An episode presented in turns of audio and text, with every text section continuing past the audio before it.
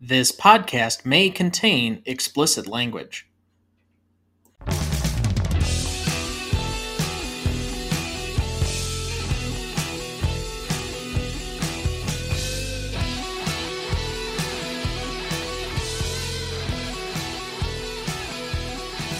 Welcome to the Greatest Movie of All Time podcast, the show that uses a unique grading style to redefine what the greatest movies are.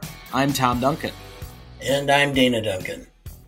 Tonight, we apply our patent pending Stanley rubric to Top Gun, the one you've been waiting for. From 1986, directed by Tony Scott, written by Jim Cash and Jack Epps Jr., starring Tom Cruise, Anthony Edwards, Kelly McGillis, Val Kilmer, and Tom Skerritt.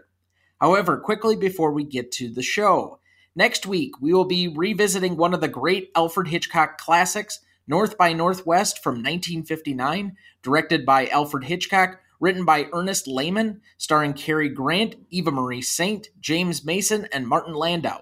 You won't want to miss that one, so watch ahead of the show by searching the Reelgood app to find where it's streaming for you.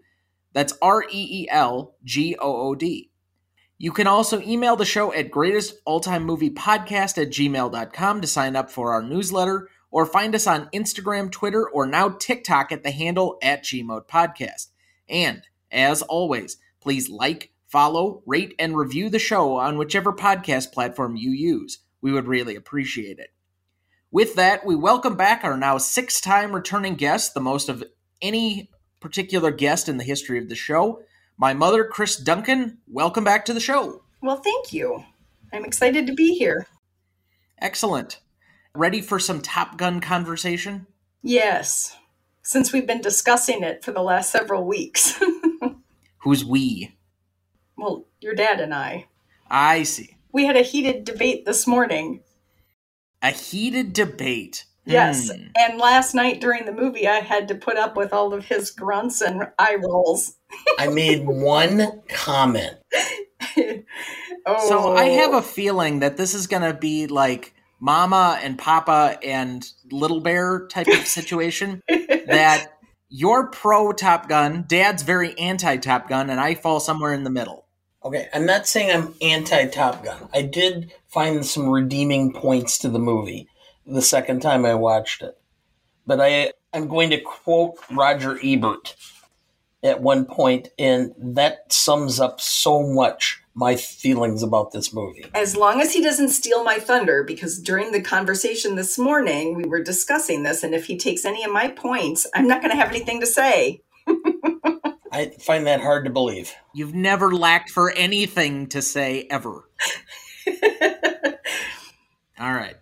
So let's turn our attention then to Top Gun.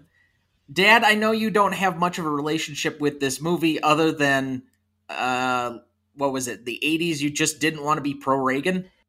Correct. Well, and and I just thought we were way over jingoistic because we had come off of the Vietnam War and we were so negative about ourselves and and Watergate. We just thought it was great thump our chests and pump up about everything and I just got tired of it. And this was just the third in the line of Rocky 4, Rambo 2 and now Top Gun.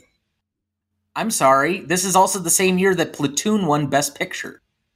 The 80s were full of different types of military or war movies, and I just think that this gave us a different perspective on Navy and air flight. Most people didn't get an eyeball view of that kind of thing. So this was new and enlightening, I think, to actually feel like you were maybe in the cockpit and going through the same sweat that the remainder of the the flight crews were. And the danger of everything. And that portion of the film is real good. Well, I'm sorry, but I think that I need to feel some of that danger to know that you're human and that those pilots are human and that they're people that die. So, Mom, what's your relationship to the danger zone? I watched this movie in college. It was, um, I think, during the summer between my freshman and sophomore year. As growing up, I didn't watch a ton of movies. So this was a good experience for me with one of my friends. And I, I, I think going to the big theater and seeing this for the first time, I think the you know the graphics and all that stuff kind of just envelops you. It was something new and different for me at the time. And of course tom cruise was a big heartthrob. So um, to go and watch him up close and personal in this kind of film was great. It was his first big role that i saw yes tom cruise and his tidy whities had to be one of the scenes of the 80s well the the whole beach volleyball so you could have him and Val Kilmer without shirts. Yes, of course. It's the drool and, uh, factor. Uh, Literally oiled up. yes.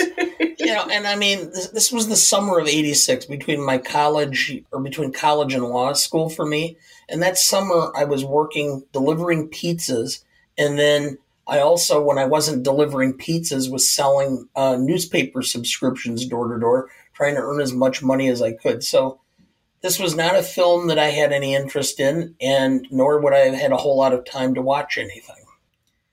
Well, let's just say that doing the original movie, this is going to be one of two this year that you're just really going to have to grit your teeth through because Avatar's coming. My relationship to this one is not particularly interesting. I think I watched it maybe 10 years ago because it was a really known film and it's one of those that people will give you shit until you've at least seen it because it's like one of those how can you have not seen Top kind Gun? Kind of a cult classic, right? No. No, just the opposite. Everybody fucking saw this movie. It is anything but cult. Cult usually implies something like there's a small group following, but they're really intense about getting other people to see it. This is not that. This is anything but. This was like the number one film in 1986 and one of the highest grossing home box office, and I don't mean HBO, but home theater type movies. Okay, and to that 80s. point, so this week we were discussing this at work and um, discussing it with some other people outside of the office that we were going to be doing this and how much Dana hated this movie and how much I enjoyed it. And everyone who I'm talked to said, What is wrong with Dana? I mean, everybody loves this movie. No, no, no. This has always been an audience movie. We're going to get to that. The critics have deadpanned this movie for years, but really, this has always been an audience appreciation movie, and it's a certain nostalgia factor, especially with the sequel coming out in a couple of weeks that we're tying this movie or this review into. Yes, and and it's already out, and I've read some of the critic reviews of the new film, and I can't wait to see it. But I told your dad I'm not watching it with him. I'm not going to let him do eye rolls and grunts during the entire film. I will go with somebody else who appreciates this movie. I'll say, having rewatched the film now, I am very curious for the sequel, especially because I like Christopher McQuarrie, who did the, I think, the screenplay and the direction for the sequel. He uh, also did like the last two Mission Impossible movies, and he and Tom Cruise seem to have a good collaboration together. But it's also got other people like Jon Hamm in it. Right. So, you know, I'll take it. If if Tom Cruise plays more of the role of Tom Skerritt in the original, and they expand the role of the the commander of the Top Gun school, that will be so much better of a film from the summary that I've gotten, basically Tom Cruise is trying to deny himself a promotion because it will take him out of the aircraft. Okay. So he's once again trying to not grow up or not take on further responsibility because it'll take away from the thing that he loves most. Well, and in everything that I've read, Val Kilmer makes a, a one scene appearance, and that is the pivotal and the best scene of the movie is the role that Val Kilmer plays. So I'm really anxious to see that too. He's been away from film, I think, for a while uh, because due to his health, and I want I want to see this scene. So well, he was also like lieutenant governor of New Mexico, wasn't he?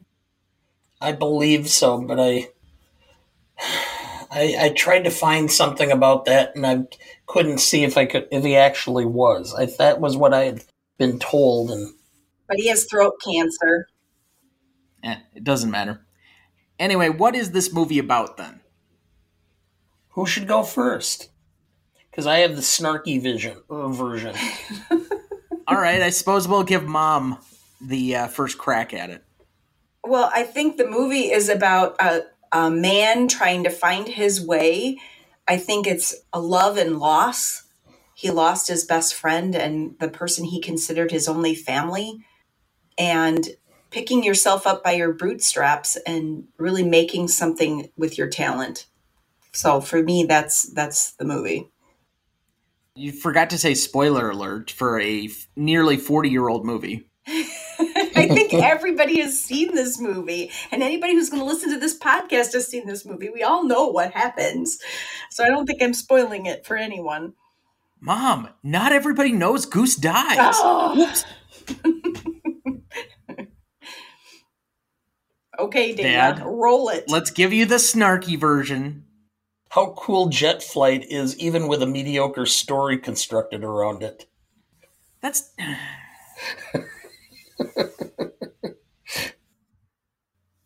All right, we're just going to move past him because he just wants to be a troll. I know he does. I had Renegade Pilot tries to take on the system to prove he's one of the best. Well, I guess that's a good that's a good synopsis. I mean, really at the crux of this, everything is about him becoming the elite. It's the top Navy pilot school. He's trying to compete for the number 1 spot in his class, and it's a matter of whether his confidence is shaken or not and he doesn't make it. I mean, this is a feel good story, but he doesn't become the top of his class. And yet he still succeeds.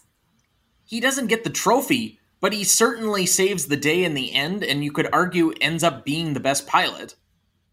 I mean, he single handedly takes down four MiGs in the final sequence. Exactly. Oops, more spoilers. yeah. Well, we'll get to that. All right, Dad, do you have a non huge spoiler, non snarky plot summary ready for us? I do.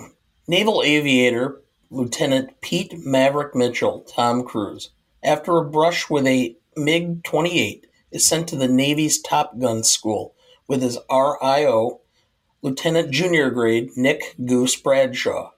While at Top Gun, Maverick becomes involved with Charlotte Charlie Blackwood, Kelly McGillis, a civilian instructor at the school, when she learns of his infamous reputation. Setting out to prove he's the best, Maverick finds a fierce rival in Tom Iceman Kazansky, Val Kilmer, for the right to the Top Gun trophy awarded to the top finisher in Top Gun schooling. However, after a heartbreaking loss, Maverick suddenly loses his confidence and must find a way to fight through to prove to everyone who is truly the best. Thank you. Cast for this movie Tony Scott as director, Jim Cash and Jack Epps Jr. as writers, Tom Cruise as Lieutenant Pete Maverick Mitchell, Kelly McGillis as Charlotte Charlie Blackwood, Val Kilmer as Lieutenant Tom Iceman Kazansky, Anthony Edwards as Lieutenant Junior Grade Nick Goose Bradshaw, Tom Skerritt as Commander Mike Viper Metcalf, Michael Ironside, one of the best names ever in Hollywood, as Lieutenant Commander Rick Jester Heatherly, John Stockwell as Lieutenant Bill Cougar Cortell, Barry Tubb as Lieutenant Junior Grade Henry Wolfman Ruth, Rick Rossovich as Lieutenant Junior Grade Ron Slider Kerner, Tim Robbins as Lieutenant Junior Grade Sam Merlin Wells, and Meg Ryan as Carol Bradshaw, Goose's wife. Recognition for this movie Top Gun opened on May 16, 1986. The film quickly became a success and was the highest grossing film of 1986. It was number one on its first weekend with a gross of $8 million and went on to a total domestic gross of $176 million. Internationally, it took in an estimated 177 million for a worldwide box office receipt of $353 million. In addition to its box office success, Top Gun went on to break further records in the then still developing home video market. It was the first new release blockbuster on video cassette to be priced as low as $26.95 and backed by a massive $8 million marketing campaign, including a Top Gun themed Diet Pepsi commercial. The advanced demand was such that the film became the best selling video cassette in the industry's history on pre orders alone, with over 1.9 million units ordered before its launch on March 10, 1987. It eventually sold a record 2.9 million units. Top Gun holds a 57% rating on Rotten Tomatoes and a 50% on Metacritic. The film was nominated for four Oscars, including Best Sound, Film Editing, Sound Effects Editing, and it won for Original Song for Take My Breath Away by Berlin. In 2008, the film was ranked at number 455 in Empire's list of the 500 greatest films of all time. Yahoo Movies ranked Top Gun number 19 on their list of greatest action films of all time. It was also ranked number 94 on AFI's 100 Years 100 Movie Quotes for I Feel the Need, the Need for Speed. In 2015, the United States Library of Congress selected the film for preservation in the National Film Registry. Did you know? The real Top Gun school imposes a $5 fine to any staff member that quotes the film. uh. Did you know? Stunt pilot Art Scholl was killed during the production of the movie, aged 54. He died when his Pitts S2 camera plane failed to recover from a flat spin and plunged into the Pacific Ocean. Scholl's last words of the radio were, I have a problem, I have a real problem. The exact cause of the crash was never determined, and neither the aircraft nor Scholl's body were ever recovered. The film is dedicated to him. Did you know? Val Kilmer did not want to be in this film, but was forced to by contractual obligations. However, it became one of his most iconic roles in his career. Did you know? Charlie's older man date at the Officers Club is the real life Viper, Pete Pettigrew. He is a retired Navy pilot and Top Gun instructor and shot down a MiG during the Vietnam War. He served as the technical consultant on the film. Did you know? The Pentagon charged Paramount Pictures $1.8 million to use all of their planes and aircraft carriers for the film. Did you know? The character portrayed by Kelly McGillis is based on Christine Fox, a civilian flight instructor the producers met on a visit to Miramar while doing research to prepare for the film. Fox eventually rose through the ranks at the Pentagon, retiring in May 2014 as Acting Deputy Secretary of Defense, the highest post ever held by a woman at the Department of Defense. Did you know? Tom Cruise had to wear lifts in his scenes with Kelly McGillis. He's listed as 5'7 while she is 5'10. Did you know? Numerous critics complained that the movie largely amounted to a Navy recruitment film. The U.S. Navy stated that the film's popularity resulted in a 500% increase in the number of recruits wanting to enter into their aviation program. Paramount offered to include a Navy recruitment ad on the initial home video release in exchange for debits owed to the U.S. Navy for their cooperation. However, the ad agency who produced ads for the U.S. military informed the Pentagon that the movie itself was enough of a propaganda tool and that an official recruiting ad would be redundant. With that, we'll take our first break and we'll be right back. All right, let's go to best performance then. Mom, who did you have down? I have Tom Cruise. As much as I may not um, think much of his himself personally, I think he's a terrific actor, and um, and I think he did a good job in this movie. So he was my best performer. I'm gonna get to him in a little bit. Dad, did you have him as best performer?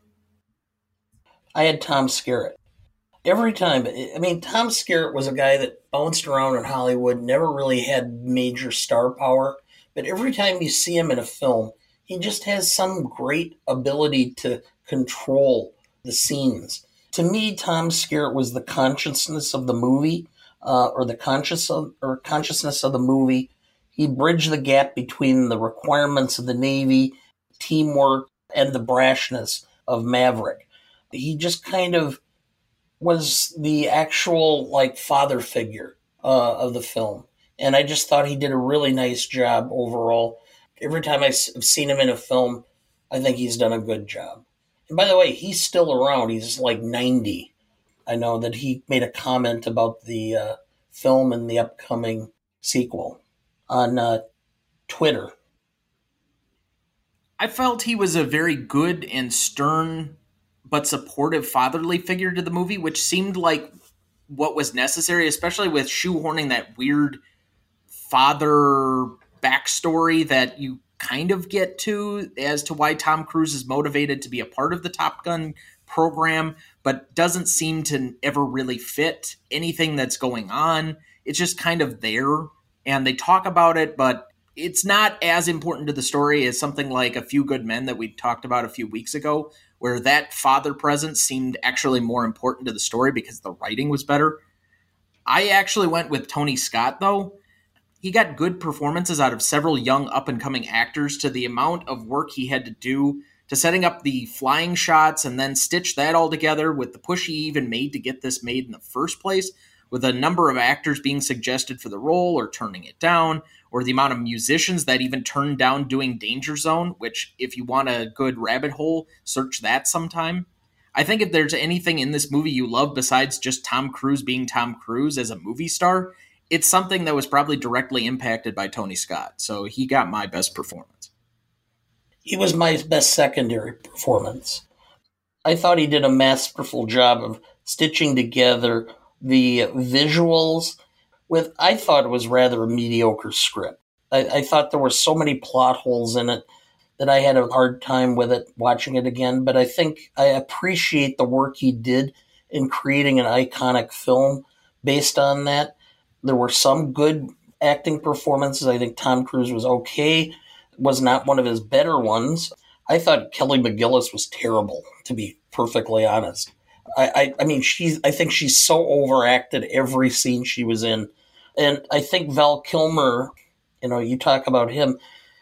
There were too many scenes where it was just like Val Kilmer in there to make a uh, important line and then kind of like smile, and I'm like, you could have done more with Val Kilmer. I think you know when you look at his the role and how he, played Doc Holliday in Tombstone, which I think is by far his greatest work.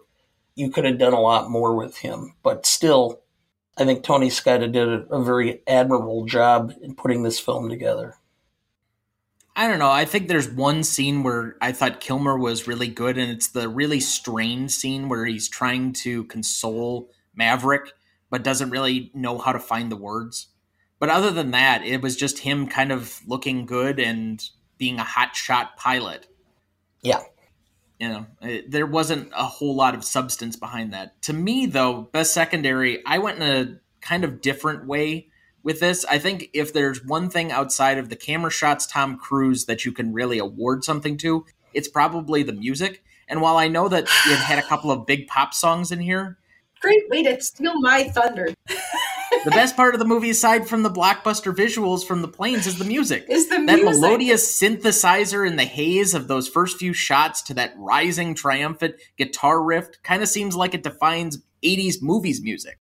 Not just '80s music or uh, movie music, but '80s music and the time period, and it's nostalgic. But yet, that music shaped my generation, and I don't think I, I'm not sure that there's another movie that had this many this many hits that are still played on on radio whether it's you know sirius xm and they're doing the you know the blend or whether it's 80s on 8 or whatever. This this these songs come out all the time and it's sing along songs right? We know all of the words and the music is so popular that i mean you know these songs right I mean, you to be fair, Kenny of. Loggins had at least three of these during the '80s that come up regularly all across. Okay, so he was really good at it. But there's other artists that are involved in here, and of course, that song by the Berlin, the "Take Your Breath, Take My Breath Away." I mean, that is still played everywhere. Any slow song, dance, any place. But I'm also saying that there are plenty of 80s movies where there were major pop hit songs that came from them and ended up defining the culture at the time. Okay. So maybe that's I'm what I'm trying, trying to, to, say. Equate, and you, and you say it better than I do because I'm I'm not well versed. I'm not a big public speaker, but you asked my opinion and and that I was gonna have uh, I was going to beat up Dad if if he if he took over this because we talked about the soundtrack this morning, and that was my my best secondary performance was the actual the music in here. I think is phenomenal, and the the cross between the old music, you know, you got that love and feeling by the Righteous Brothers, and uh, Great Balls of Fire, right? And then you merge the new sound of the '80s. I I just outside of um, maybe Sleepless in Seattle you know, where they use all of the all of the music from. Yes, the Righteous Brothers it was part of that, but too. And if I would have known you were going to beat me up, I would have said something about the music. you would have liked to see that, huh? me and my big muscles. Guys, I don't need to know what goes on behind closed doors. oh. It's not what we're here for. Dad could just put up his hand and stop me. I, I don't want to know. It was more figurative than anything. I, I've actually put my hand on her forehead to stop her from. Swinging. Uh, Well, a true side of my family you didn't think you'd get on audio. Let's go to most charismatic. I'm going to get this one out of the way. It's Tom Cruise. Tom Cruise's charisma carries half of this movie. His championship winning smile is the only thing that makes you interested if he ever hooks up with Charlie or wins the Top Gun trophy. You want to see him succeed, and even when he's down, you treat him like a kicked puppy because you're just as hurt with him that Goose died. I really don't think that's a question who's the most charismatic in this movie. Dana, you have nothing to say? If you'd like to go ahead, feel free. Well, I think there is somebody else who actually has some played a very small role in the film, but I think her personality came out, and that's Meg Ryan. So if there was anybody else in this film that exudes any charisma, it's her. Just her bubbly personality, and I don't know. I just enjoyed her in this film, and I think she is, like I said, her bubbly self. I love that.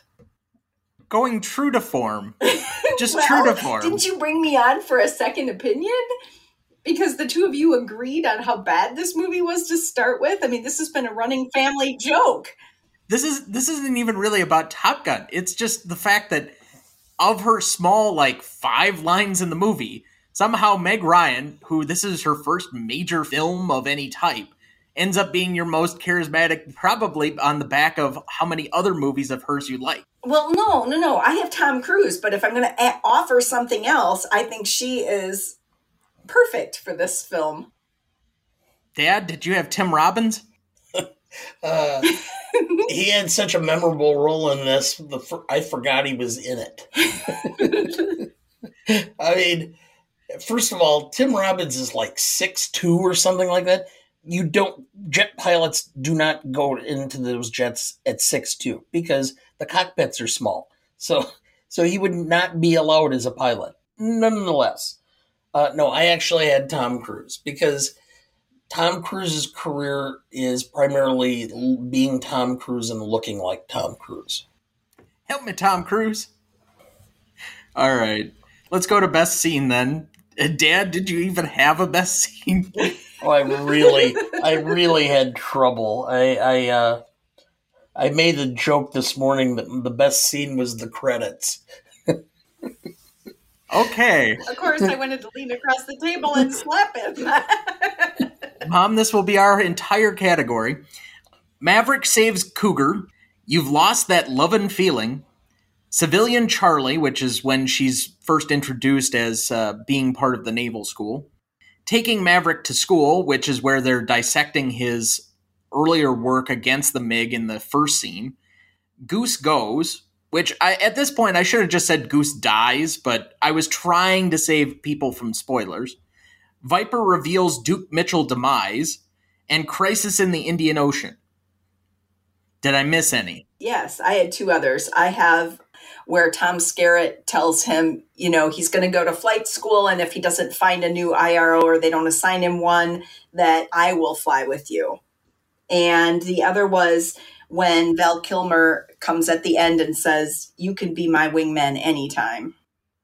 Well, I think that last piece is probably wrapped into that final scene, the Crisis in the Indian Ocean thing. I suppose if you wanted to section it off, sure. But, all right. Dad, did I miss any? No, not really. So, Dad, best scene. The Righteous Brothers uh, song, you know, the pickup scene in the bar. I thought that was fun, well done. So that's why I picked it. And, Mom, would you uh, have liked to have been picked up that way? No, but I mean, well, You know, there is something to be said about that, but I would have thought it was awfully corny. Isn't that har- part of the charm of it? I suppose so. So, best scene for you? Is the Great Balls of Fire, where Anthony Edwards is um, at the piano. Oh, she goes off the board. Yeah, where the off the piano, or he's playing the piano, and um, and she's talking to Cat, or, or Meg Ryan is talking to the Charlie character, and you know, saying how much Tom Cruise is in love with her, and she can see that, and then you know, she makes the whole quip about "Take me to bed now" or "Lose me forever," and I just love that whole thing with the whole the little boy sitting on top of the piano.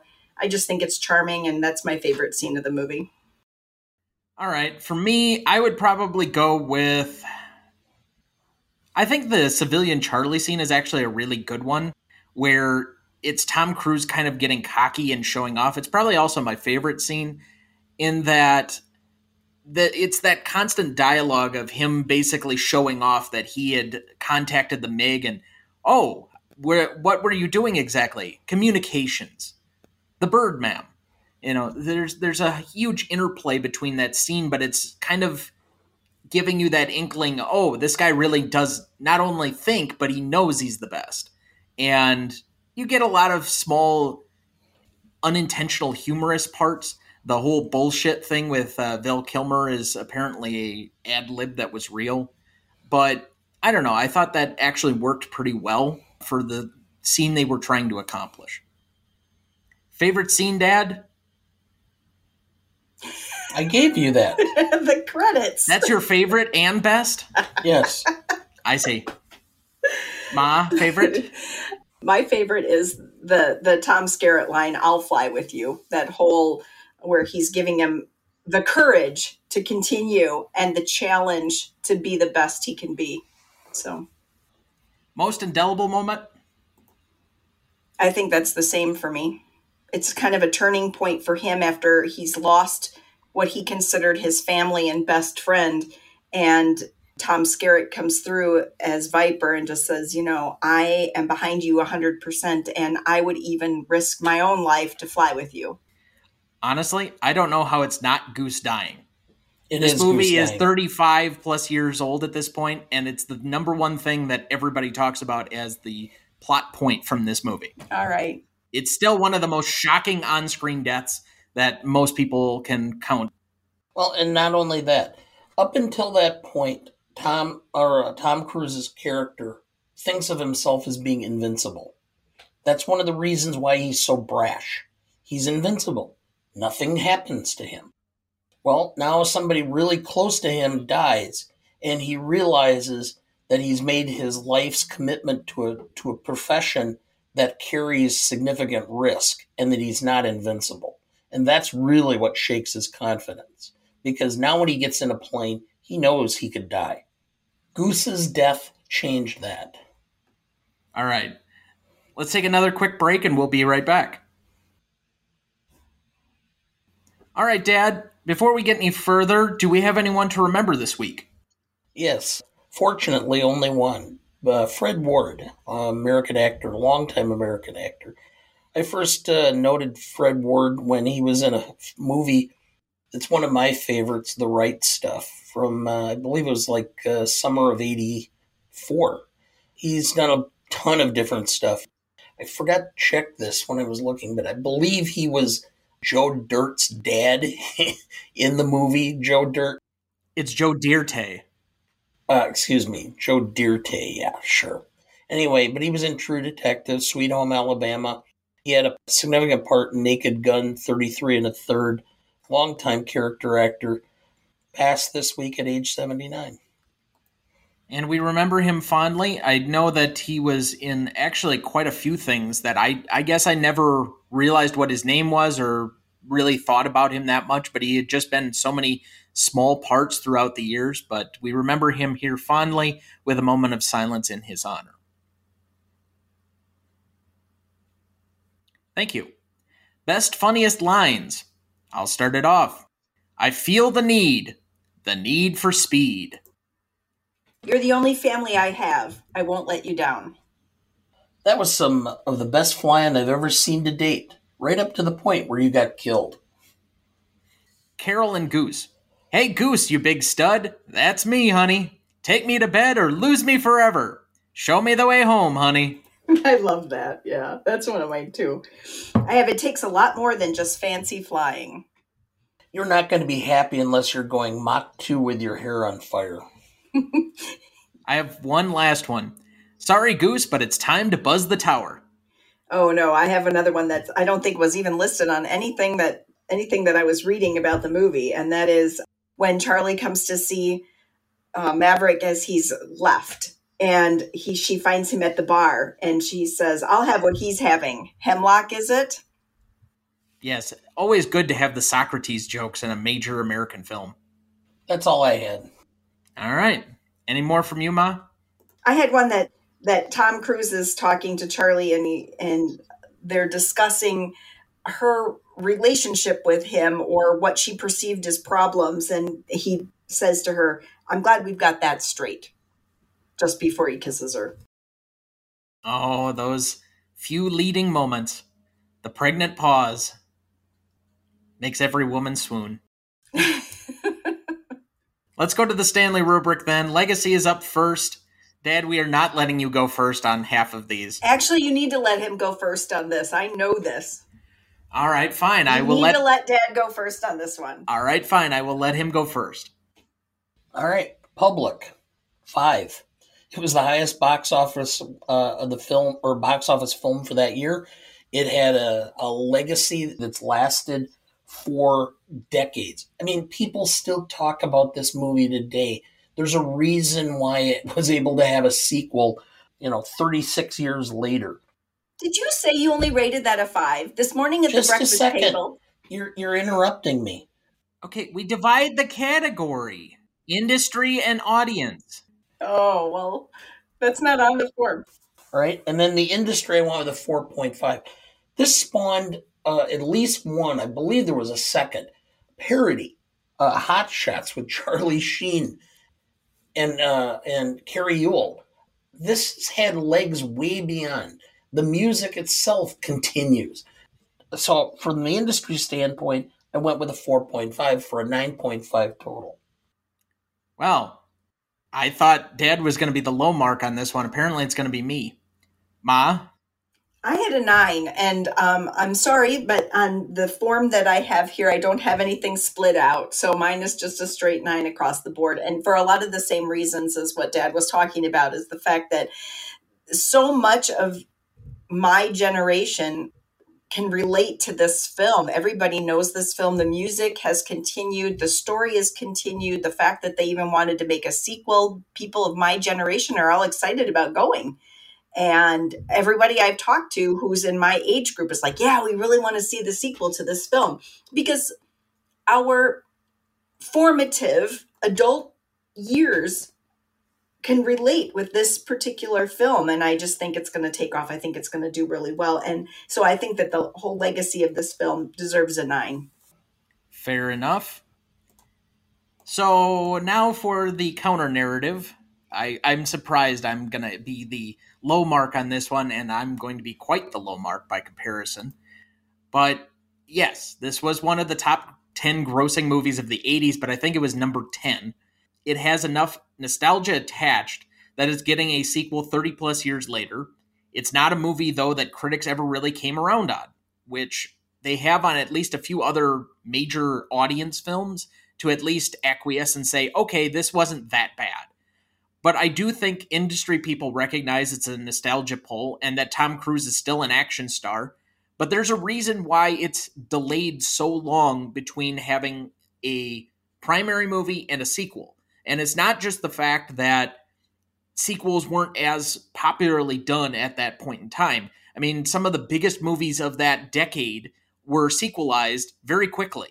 Ghostbusters, yeah, it took like 10 years, but Back to the Future, you want to talk about Raiders of the Lost Ark, a lot of those movies got sequels very, very quickly. I think this was a big and important movie, but it's not nearly on the level of some of those others. So I went with a two and a half for industry, and I actually only went with a four for audience because, again, judging it by its colleagues or compatriots, it's not on the level of some of the 80s nostalgia of a Back to the Future. If, for, let's say, for example, that Michael J. Fox somehow miraculously gets cured from Parkinson's and is able to do a sequel now. I think that would be a bigger movie than Top Gun 2, just personally. The Ghostbusters sequel had a, enough clamoring of 80s nostalgia, and it was kind of a nice homage to Harold Ramis after he passed away that I think that was a big movie. I don't think it'll be as big as Top Gun, but even so, there's still bigger movies that I think people have a bigger affiliate, affiliation for than just this one. So I ended up with a four for audience, 6.5 overall. So that's an 8.33 average between us. Okay.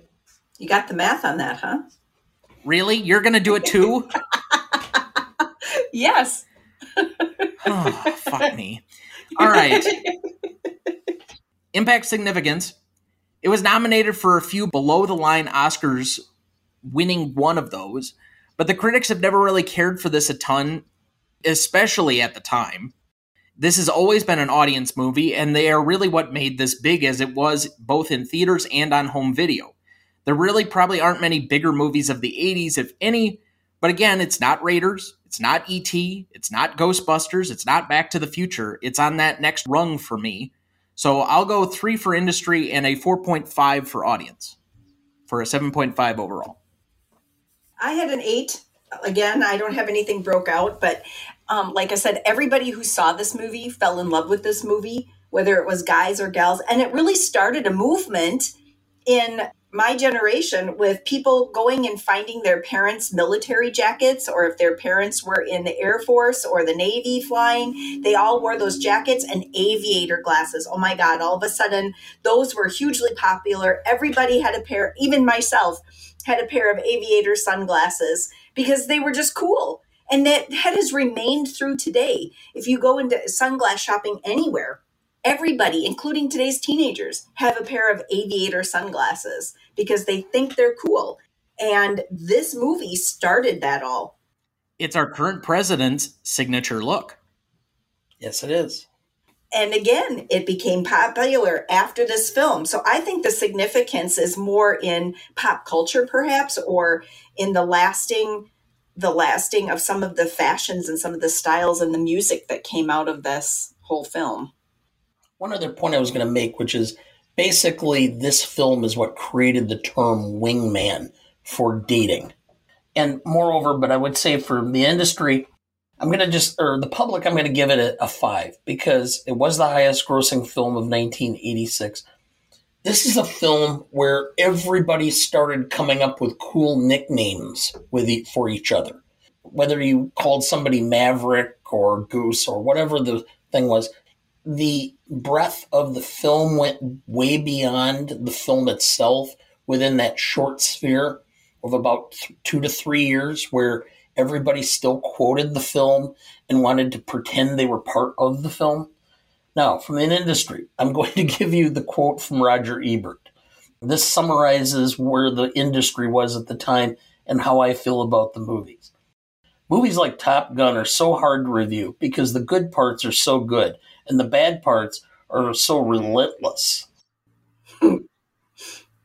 so that was his. So I went with a 2.5 for the industry for that reason. So a 7.5. All right. This I actually have to do some math on. Oh, no, you're calculating in your head? No. he has to use a calculator for the math, Dana. I know he does. I can't do it all spur of the moment. He has all of his fingers, so counting and did or in percentages is difficult.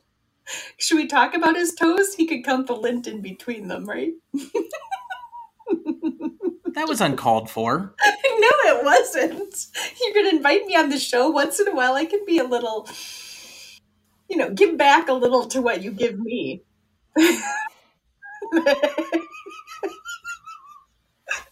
so that's a 7.67 average between us. Novelty. Ma, go first so I can make fun of you.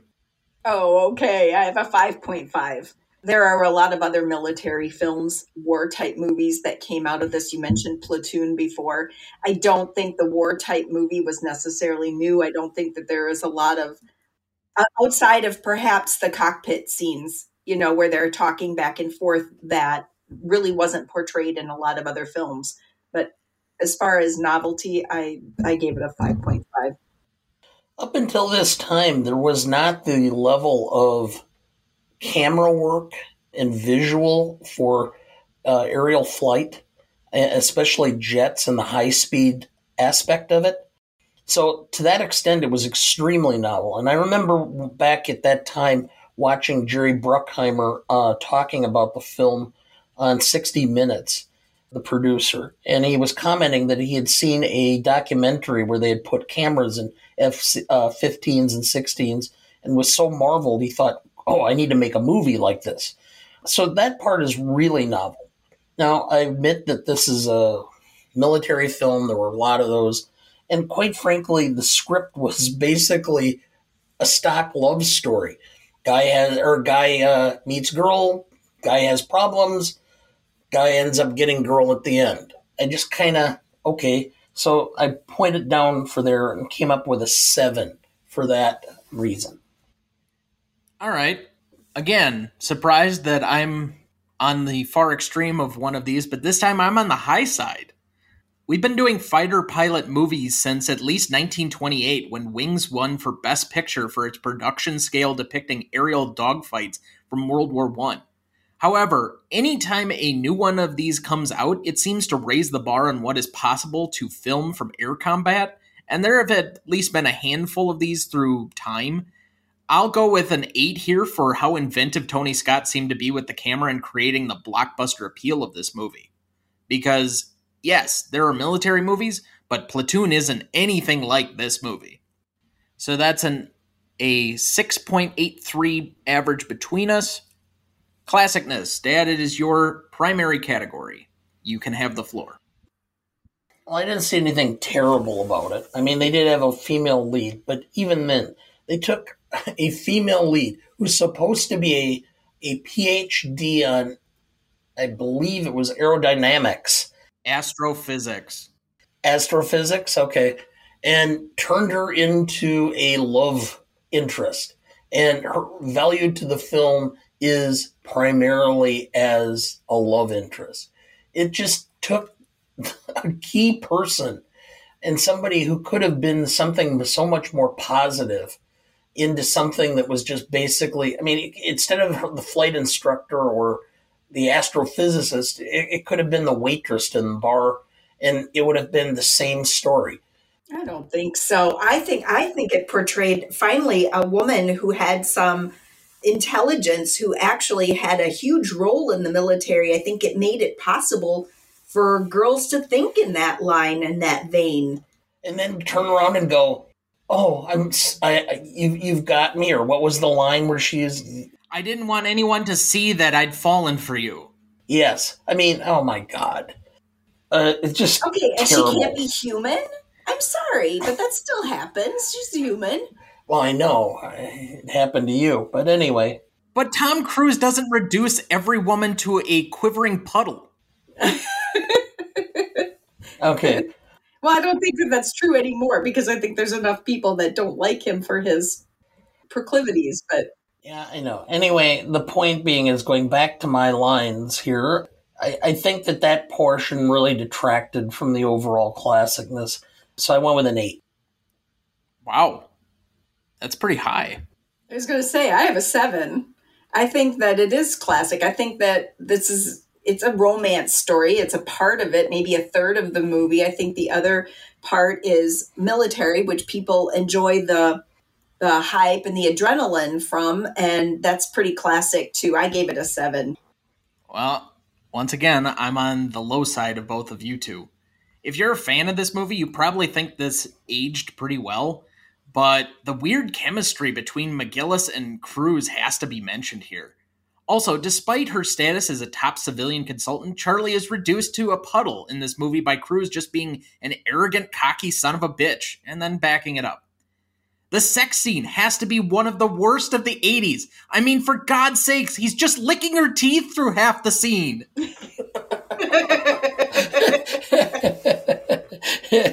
I think that at that point they were still a little careful about what was being shown. Okay, You know? but I mean, Not really.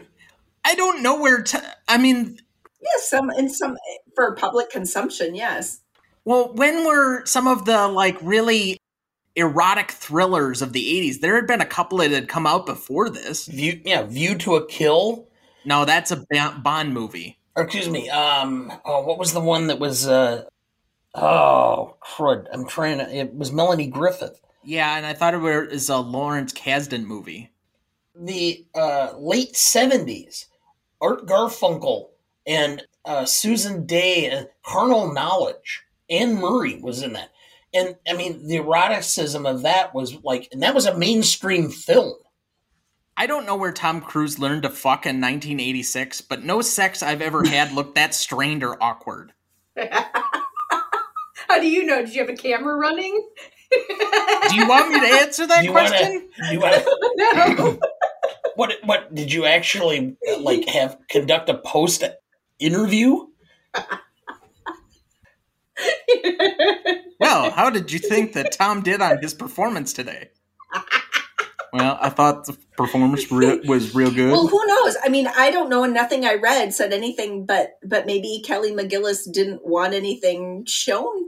You know, they it's had not a matter some of say. showing. They that it just looked awkward. It's like a guy learning for the first time how to be with a woman.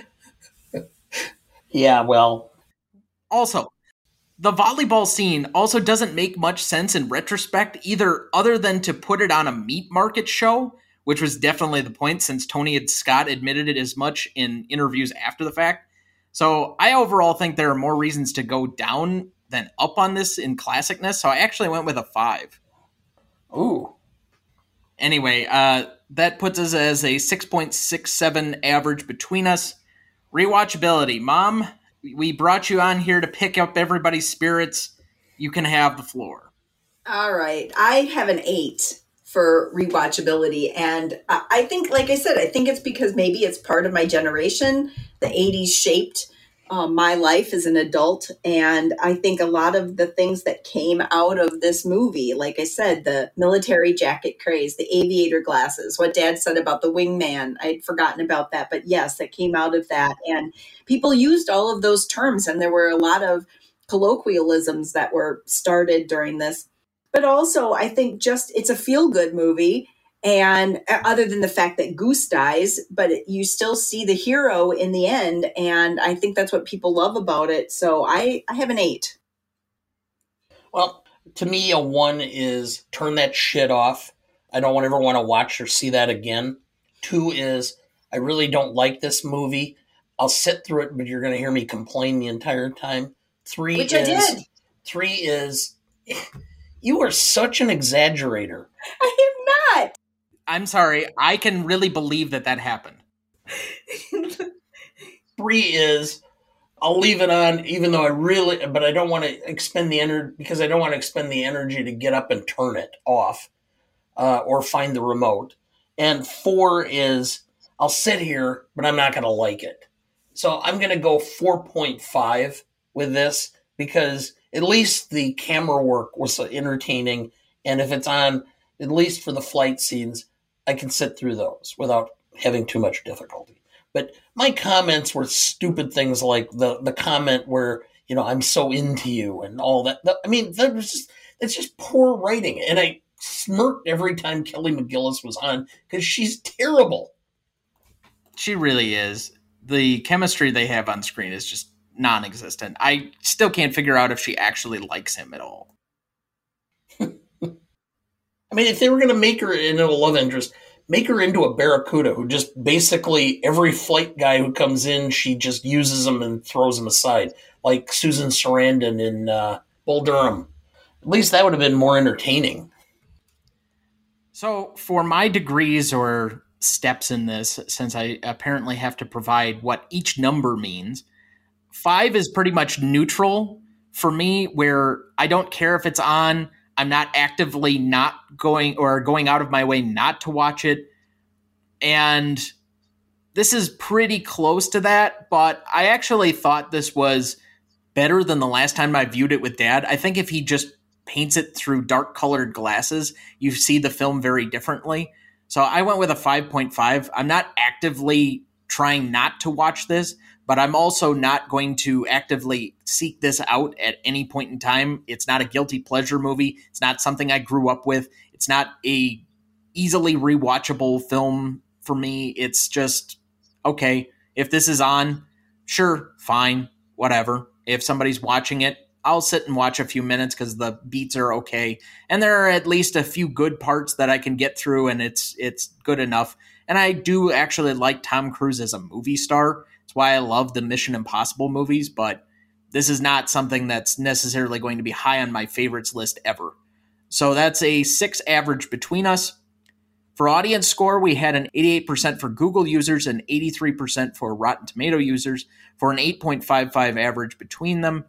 So we had an 8.33 average for legacy, a 6.67 for impact significance, and a 6.83 for novelty, a 6.67 for classicness, a 6 for rewatchability, and an 8.55 for audience score, giving us a final total of 44.05. And that would currently place it on the list between Eternal Sunshine of the Spotless Mind and The Magnificent Seven the original Magnificent Seven, not the remake. Remaining questions Is Maverick cool or creepy when he follows Charlie into the ladies' room? She gave him a signal. That was a signal she gave him to follow She her. did? So I think he's cool. What? She expected him there. Oh, no. She did. She was not shocked when he showed up because she gave him a signal. She knew that there was a bet between the two guys because when she walked out, she even said, you know, said as much to Anthony Edwards. So I don't, I think it was expected. So I don't think it's cool or creepy. It was just was. If there was a signal there, it's no wonder I struggled with women because I certainly didn't know them. It would be news to me and just about every other male in the universe. She absolutely was not shocked to see him have walked in and asked him what took him so long, basically. So come on, guys. You guys. Okay. Hmm. Apparently, we know what Dad's going to be doing in the public restroom later. Does Charlie actually like Maverick at all? I don't know. I couldn't tell. I mean, her performance was so. I mean, she could have probably done better if she would have just did her lines in a mon or in a monotone. I I didn't see it, but okay. Mom's speechless. That happens so frequently.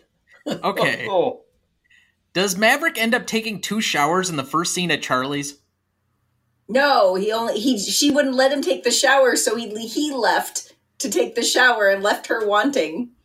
I don't know. I'm the way it's staged and the way they edited it that it makes it seem like he took two showers. No. She she asked her if he, she could he he could shower and she said no, she was hungry. So so she didn't allow him to take one. He still needed to take one and so he left her wanting. I don't know. He looked like he was leaving the room to go take that shower regardless. no, because you can hear them. You can hear the. uh You can hear the motorcycle leaving at the end. At the end, And yeah. she's kind of like perturbed because she was expecting at that point in time for him to take the shower, and she was probably thinking, "Well, maybe he'll invite They'll me along." him. That's Yeah. right. But yeah, no, he he never took two showers. He hadn't even taken one. He left It never, to go shower. it, ne- it never hurts to play a little hard to get when you know a woman is interested. and then she followed him there. Remember that she's got the scene where she's got the jacket on and the hat, and so she followed him to the shower. No, that was a completely different time. I don't think so. It was the it was the scene directly after that. She Yeah. knew where he was going. She followed him there. Boy, I think you're extrapolating quite a bit on that. Ugh. But you do agree it's it is a good idea to play a little hard to get to a woman, right? I'm not going to make any comments. Okay, is that one of the worst sex scenes of the 80s? I mean, it has to be up there with that weird rape scene from the Revenge of the Nerds. I don't know. I guess I never rated the sex scenes in the 80s. I never watched too many movies. This is one I happened to see. Well, I would have, I, you know, you're kind of putting me on the spot because now I'm trying to go through my mind trying to think of weird sex scenes. The one where Sigourney Weaver is floating off the bed and Bill oh, Murray oh, can't believe bad. it. yeah. I hate that scene of that movie, the yeah, the Ghostbusters. Ugh. Yes, I am the gatekeeper. Yeah, I I never liked that movie simply because of that scene. I am the keymaster. when you were a kid, I always used to tell you women are the gatekeepers. and you never quite understood it, I think, for a while at least. Sure, Dad. Let's go with that. Okay. okay, for what purpose does Charlie come back at the end? I argue that it actually would have been better if had she just left and the movie ends with him deciding he's going to be an instructor. Yeah. Trust me, as little of her in the film as possible would have made it a better film. I think there's a reason why she and Meg Ryan were not asked to come back for the sequel. Well, that and as she points out, she weighs about 250 now and uh, really did not age well. We don't like to do that on this show, but okay. She's the one who commented about it because I saw an interview she did. I see. Any other remaining questions for either of you? No. No, other than did we really have to make a sequel? Yes, and you're not going with me. That's fine. I'll just find out when you're going and I'll sit behind you and make comments. Doesn't even have to be that. You just mention it to Alex and he'll go. Any 80s nostalgia and he's there. I know. Maybe I'll have to go see it with Alex before you arrive next week. Uh, actually, I'm not sure when oh, it, it comes doesn't come out. out till May 27th. I just saw it earlier. Anyway, all right. That'll do it for this week. Thank you for listening. Where are you headed, cowboy? Nowhere special? Nowhere special. I always wanted to go there. Next week, we will be revisiting one of the great Alfred Hitchcock classics, North by Northwest, from 1959, directed by Alfred Hitchcock, written by Ernest Lehman, starring Cary Grant, Eva Marie Saint, James Mason, and Martin Landau. You won't want to miss that one, so watch ahead of the show by searching the Reelgood app to find where it's streaming for you. That's R E E L G O O D. Please like, follow, rate, and review, or whatever on whichever platform you have so that you can join in on our fun. You can also email the show at greatestalltimemoviepodcast at gmail.com to sign up for our newsletter or find us on Instagram, Twitter, or now TikTok at the handle at gmoatpodcast. The Greatest Movie of All Time is a production of Ronny Duncan Studios. Our show is mixed, edited, and written by Thomas Duncan. Our music is thanks to Purple Planet Music. Our technical provider and distributor is Captivate FM.